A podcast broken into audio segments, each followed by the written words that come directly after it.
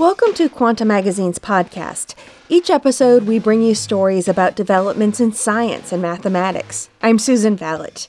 Your brain does a lot when you're asleep, and now scientists are looking at that background electrical activity to learn more about how the brain works and what it means for sleep, aging, and more. That's next. While you're listening to podcasts, remember to check out the other Quanta Magazine podcast, The Joy of X. Host Steven Strogatz interviews top tier scientists and mathematicians. New episodes out now. Also, tell your friends about this podcast and give us a like or follow where you listen. It helps people find the Quanta Magazine podcast. At a sleep research symposium in January of last year, Janna Lendner presented findings on the brain. They hinted at a way to look at people's brain activity for signs of the boundary between wakefulness and unconsciousness. For patients who are comatose or under anesthesia, it can be all important that physicians make that distinction correctly. But doing so is trickier than it might sound. That's because when someone is in the dreaming state of rapid eye movement or REM sleep, their brain produces the same familiar, smoothly oscillating brain waves as when they are awake. Lendner argued that the answer isn't in the regular brain waves, but rather in an aspect of neural activity that scientists might normally ignore the erratic background noise. Lendner came to the field with a background in anesthesiology. I probably had the benefit of having a little bit an outsider's view on neuroscience and a lot of neuroscience in the last years focus on oscillations and oscillations are like really important and everyone looked at oscillations although they only make up a small amount of the total power of the electric signal they only occur at limited time points and most of the time the brain is actually not showing prominent oscillations. I'm curious, especially with REM sleep. In rodents, you see some oscillations, but in humans, it basically looks like the EEG in wakefulness. But there must be some difference, right? I mean, people are unconscious during REM sleep, their brain is doing very different things. So, somewhere had to be an answer that might not be in the rhythmic oscillatory patterns. So, I had the idea that maybe it would be worthwhile to look at this part of the signal, especially when looking at states that are not characterized by prominent oscillations. Lendner says she got a lot of feedback from presenting her findings. People were like really interested to hear about it. And I think especially in the sleep research field, people were like a little puzzled that this actually kind of contains information. And I remember I was in Salzburg for a talk, and then they said, So you're telling me that there's like information in the noise? I said, yes, someone's noise is another one's signal. Lendner is one of a growing number of neuroscientists energized by the idea that noise in the brain's electrical activity could hold new clues to its inner workings. What was once seen as the neurological equivalent of annoying television static may have profound implications on how scientists study the brain. Skeptics used to tell neuroscientist Bradley Voytek of the University of California, San Diego, that there was nothing worth studying in these noisy features of brain activity. But he studied changes in electrical noise as people age and looked at previous literature on statistical trends in irregular brain activity. That convinced him that they were missing something. So he spent years working on a way to help scientists rethink their data. Voytek, who's an associate professor of cognitive science and data science, collaborated with neuroscientists at UC San Diego and Berkeley. When I started at UCSD in 2014, and I was making this argument at talks and stuff, people like, no, no, no, no, that's ridiculous. You know, it's insufficient to go up in front of a group of scientists and say, hey, I think we've been doing things wrong you got to give them a new tool to do things right, which is kind of what prompted us to write the software so thoroughly. If we're going to say, hey, look, we don't think the field is doing it right, people won't listen to you. You have to give them a new way of doing things, right? That's why we ended up spending so much time on software development. They developed software that isolates regular oscillations hiding in the aperiodic parts of brain activity. These include alpha waves, which are studied heavily in both sleeping and waking subjects. The work gives neuroscientists a new tool to dissect both the regular waves and the aperiodic activity in order to disentangle their roles in behavior, cognition, and disease. The phenomenon that Voytek and other scientists are investigating goes by many names. Some call it the 1 over F slope or scale free activity. Voytek has pushed to rebrand it the aperiodic signal or aperiodic activity. It's not just a quirk of the brain. The patterns that Lendner, Voytek, and others look for are related to a phenomenon that scientists started noticing in complex systems throughout the natural world and technology in 1925. The statistical structure crops up mysteriously in so many different contexts that some scientists even think it represents an undiscovered law of nature. Lawrence Ward is a cognitive neuroscientist at the University of British Columbia. He says the idea extends into a wide variety of phenomenons. Electrons queuing in wires, avalanches in sand piles, just all kinds of different things. Really, just all kinds of different explanations that should all boil down to the same thing. So there is still this feeling that there is some sort of really fundamental law of nature going on here. And complex systems seem to always be described in this way. Published studies have looked at arrhythmic brain activity for more than 20 years, but no one has been able to establish what it really means. Now, scientists have better tools for isolating aperiodic signals in new experiments and looking more deeply at older data, too. Thanks to Voytek's algorithm and other methods, a flurry of studies published in the last few years have run with this idea that aperiodic activity contains hidden treasures that may advance the study of aging, sleep, childhood development, and more. Our bodies groove to the familiar rhythms of heartbeats and breaths, persistent cycles essential to survival.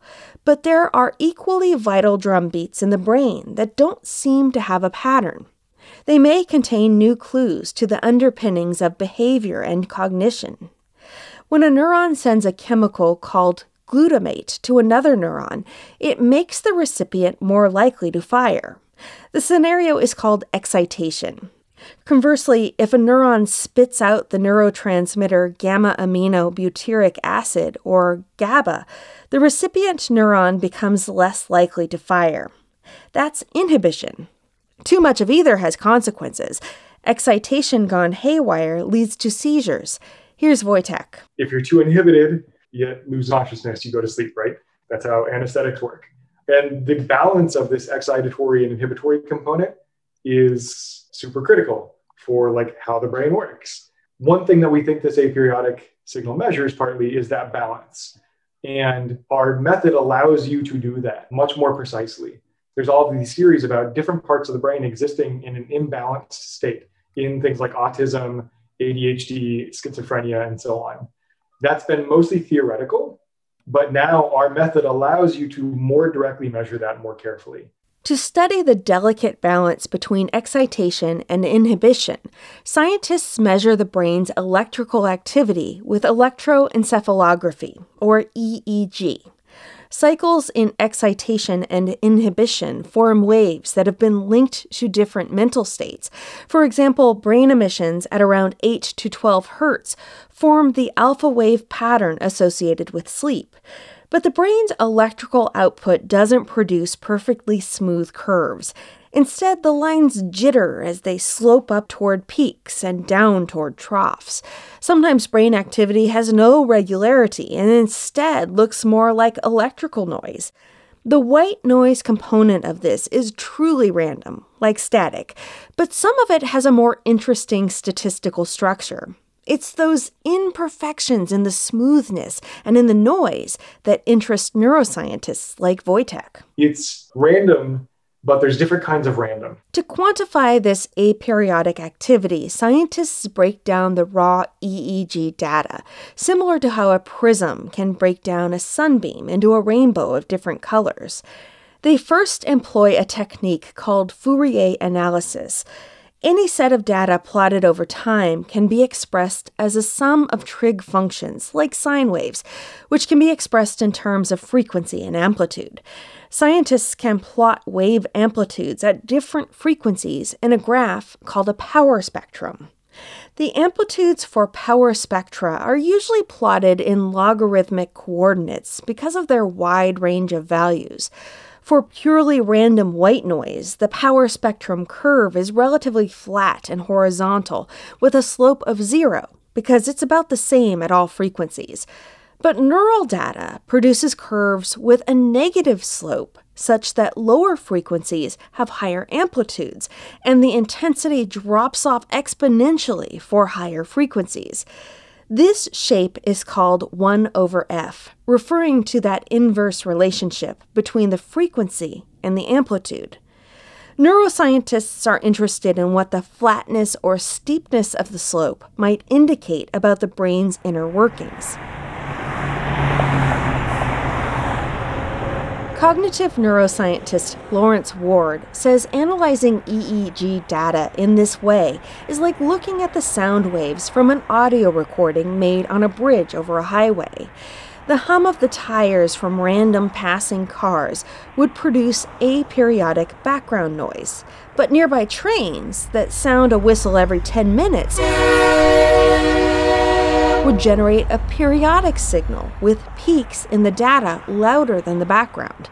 A sudden one time event, like a long horn honk or a vehicle collision, would produce a noticeable spike in the sound wave, contributing to the overall 1 over f slope. Awareness of the 1 over f phenomenon dates back to a 1925 paper by J.B. Johnson of Bell Telephone Laboratories, who was looking at noise in vacuum tubes.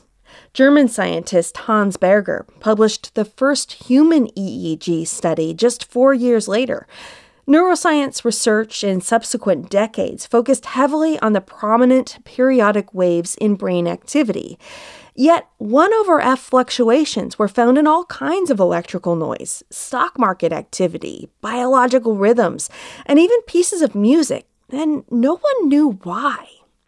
Perhaps because it seemed so universal, many biologists dismissed the idea that looking at noise through the lens of 1 over f characteristics could yield useful signals.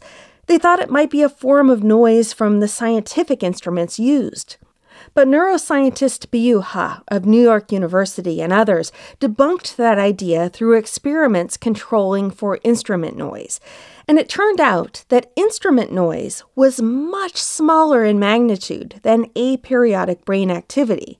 In a 2010 paper in Neuron, He and her colleagues also found that while EEG readouts, seismic waves in the ground, and stock market fluctuations all exhibit 1 over F trends, the data from these sources exhibits different higher order statistical structures. That insight put a dent in the idea that a single law of nature generates aperiodic signals in everything. But it isn't a completely settled question. Lawrence Ward has found mathematical commonalities in different contexts and believes something fundamental could be going on behind the scenes. Either way, both Ward and He agree it's worth probing deeper in the brain. Ward says older brains, in which noise flattens with age, are particularly interesting. Our brain, it does generate 1 over f noise because of the interactions between the systems at different levels. And I think maybe the flattening indicates that somehow that interaction is not working as efficiently as it does in a young brain. So, the one thing I would like Voytek to do, although I suppose maybe I could do it as well or try to do it, would be to try to understand what it is that's causing the flattening in the older brains. Bradley Voytek fell into the topic of aperiodic signals somewhat accidentally. He originally wanted to model and remove white noise from EEG data, but as he hacked away at a code to pull out noise, he started to pay more attention to what was interesting within it. The brains of older adults seem to have more aperiodic activity than those of younger adults. That's what Voytek found in a 2015 study with his doctoral advisor, Robert Knight, a professor of neuroscience at UC Berkeley. Voytek and Knight observed that as the brain ages, it's dominated more by white noise. They also found correlations between this noise and age related working memory decline. Voytek wanted neuroscientists to have software that could more easily and automatically isolate the periodic and aperiodic features in any dataset, including old ones. That would help researchers look for meaningful 1 over F trends. So Voytek and his team wrote a program for an algorithm that could do that. The neuroscience literature, we argue, has been more confusing than it should be because people have been mixing two signals together without realizing that they're mixing two signals. And our thing lets you separate them out. And then once you separate them out, you can isolate them a little bit better and say, oh, okay, now here's what we think is happening. The demand for a tool like this became immediately clear. Voytek and colleagues posted their code to the website bioRxiv.org in April of 2018. It received nearly 2,000 downloads within a month, a big hit for a niche neuroscience computational tool. In November of that year, Voytek moderated a standing room only talk at the Society of Neuroscience conference on how to use it. Because of its popularity, he organized a last minute follow up session where his lab team provided tech support to dozens of interested scientists. The tutorial and email exchanges led to new collaborations, one of those collaborations was Lendner's study of markers for arousal during sleep, published in the online journal eLife in July of 2020. With Voytek's software, Lendner and her colleagues found that in the aperiodic noise of test subjects' EEGs, the high frequency activity dropped off faster during REM sleep than when they were awake. In other words, the slope of the power spectrum was steeper. We also started looking at epileptic seizures where people kind of lose consciousness in these seizures. And we also see that there is a difference in slope between those states. In their paper, Lendner and her co authors argue that aperiodic signals can serve as a unique signature to measure a person's state of consciousness. It works so well to differentiate wakefulness from other states of reduced arousal, like sleep or anesthesia. I was curious if this might be helpful in also like doing kind of a monitoring of coma patients and maybe even has some like prognostic value. A new objective marker like this could also help to improve the practice of anesthesia. Other published studies that used Voytek's code included investigations of ADHD medication efficacy and studies of sex based differences in brain activity in people with autism. The code was published in the peer reviewed journal Nature Neuroscience in November of last year. Thomas Donoghue of UC San Diego, Matar Haller, then at Berkeley, and Eric Peterson, then at UC San Diego, were co authors of the paper. Avgusta Shestyuk of Berkeley and Voytek were co senior authors. The group demonstrated the code's performance on simulated data and its potential to reveal new findings. Natalie Schaworonkow, a postdoctoral fellow in Voytek's lab, usually researches regular oscillations like alpha waves. Here she is with Voytek. I mainly look at oscillations, which are more beautiful than the aperiodic signal. Um, and adults have those beautiful alpha waves. So when you close your eyes, you have those beautiful waves. Kids have them, but infants don't have them at all. So they exhibit a very different type of activity where the oscillations only gradually emerge. And I was interested in how does that happen? Exactly when and how the waves start to appear is an open question. Schaworonkow used the algorithm to analyze an open EEG dataset of infant brain activity. In a recent paper published in Developmental Cognitive Neuroscience, Schaworonkow and Voytek found large changes in aperiodic activity during the first seven months of life.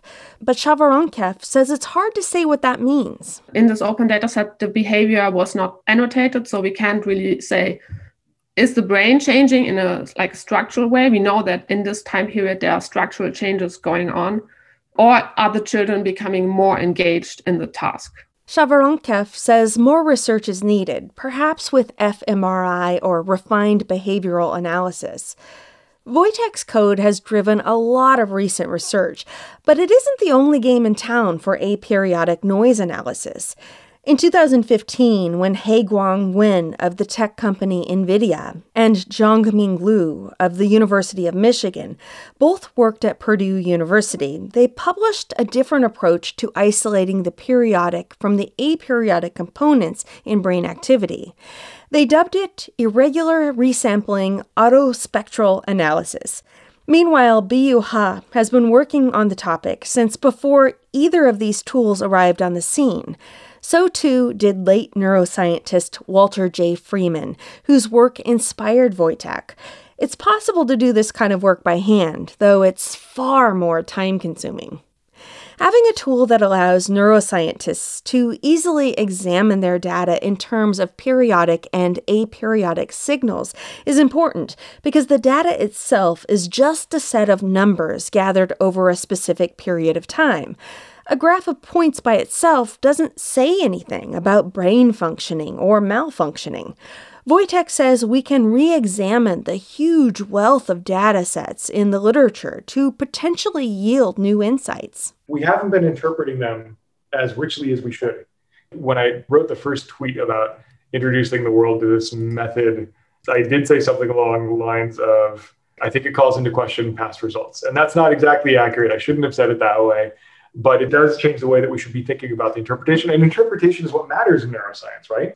Because that's what we base clinical decision making off of, and like drug development and all this kind of stuff. And so, if we've been slightly misinterpreting it, it means that we haven't been making as good of treatments we haven't been making as good of drugs as we could have been. A big limitation in scientists' exploration of these aperiodic features is that no one knows exactly what causes them physiologically. Sylvain Baillet is a professor of neurology and neurosurgery, biomedical engineering, and computer science at McGill University in Canada. He says we need more research to clarify the respective contributions of different neurotransmitters, neural circuits, and large scale network interactions.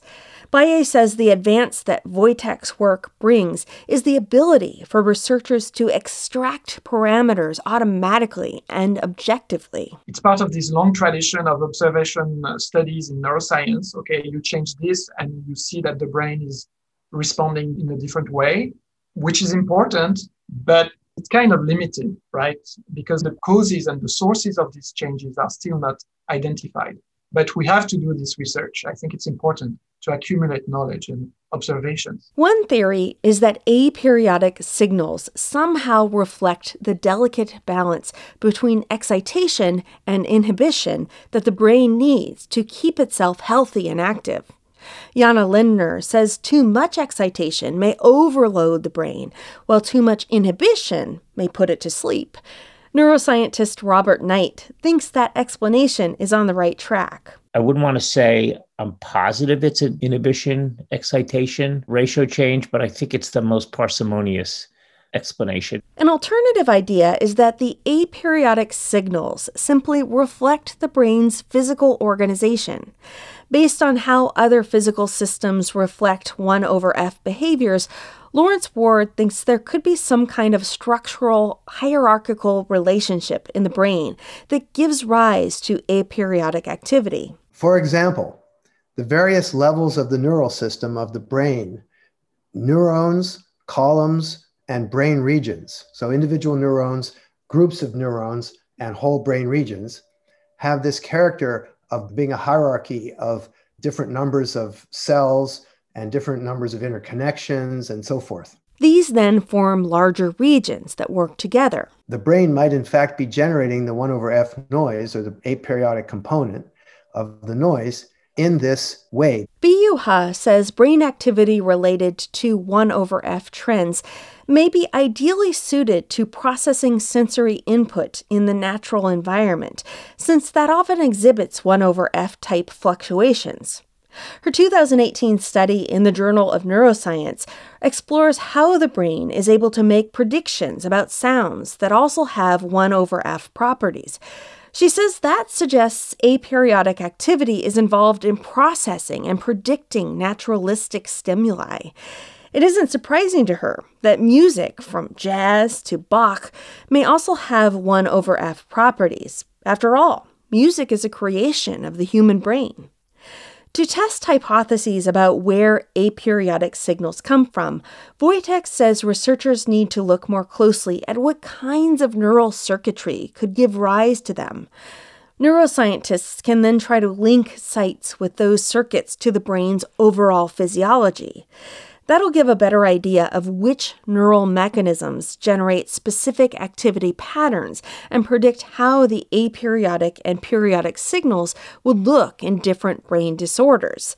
Voytek is also hoping to do more large scale studies that apply the code to existing data sets. One thing that we can do is we can map, we've already started doing this, is map the topography like across the brain of this aperiodic signal. Like let's look at parts of the brain that show it more strongly than others or differently and then try and link that to the physiology of like where is it coming from? Like what are the synaptic and neural mechanisms that generate this signal? Because if we can map that, then we can make some predictions about what we would expect exactly to see in different kinds of like cognitive or neurological disorders or psychiatric disorders. Lendner and Knight are currently analyzing data on coma patients at the University of Alabama to see if aperiodic activity correlates with how a coma evolves. Their prediction is that if a person is coming out of a coma, a rise in high frequency activity in the brain will show up as a change in the 1 over f slope. Lendner calls the preliminary results promising. Is just like very preliminary results, but I'm very excited because I think why this is also of practical use is actually we could use this marker not only to monitor depths of anesthesia, just like use it together with other markers that we already established. And it also would have a possible use in if you use sedation in intensive care unit or even for those coma patients or detect like maybe a seizure when it starts. So I think there are a lot of possibilities where you could actually help people. For Sylvain Baillet, the aperiodic signals in the brain are a bit like dark matter, the invisible scaffolding of the universe that interacts with normal matter only through gravity. We don't understand what it's made of or what its properties are, but it's out there in the celestial background, holding the Milky Way together. Scientists haven't figured out what causes these aperiodic signals yet, but they too may reflect an essential support structure for the universe in our heads. Something mysterious may help tip our minds from waking life into slumber.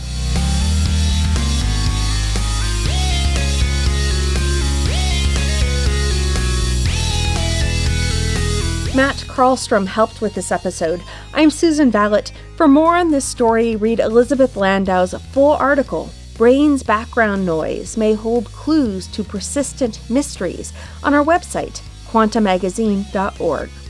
Quanta Magazine is an editorially independent online publication launched by the Simons Foundation to enhance public understanding of science.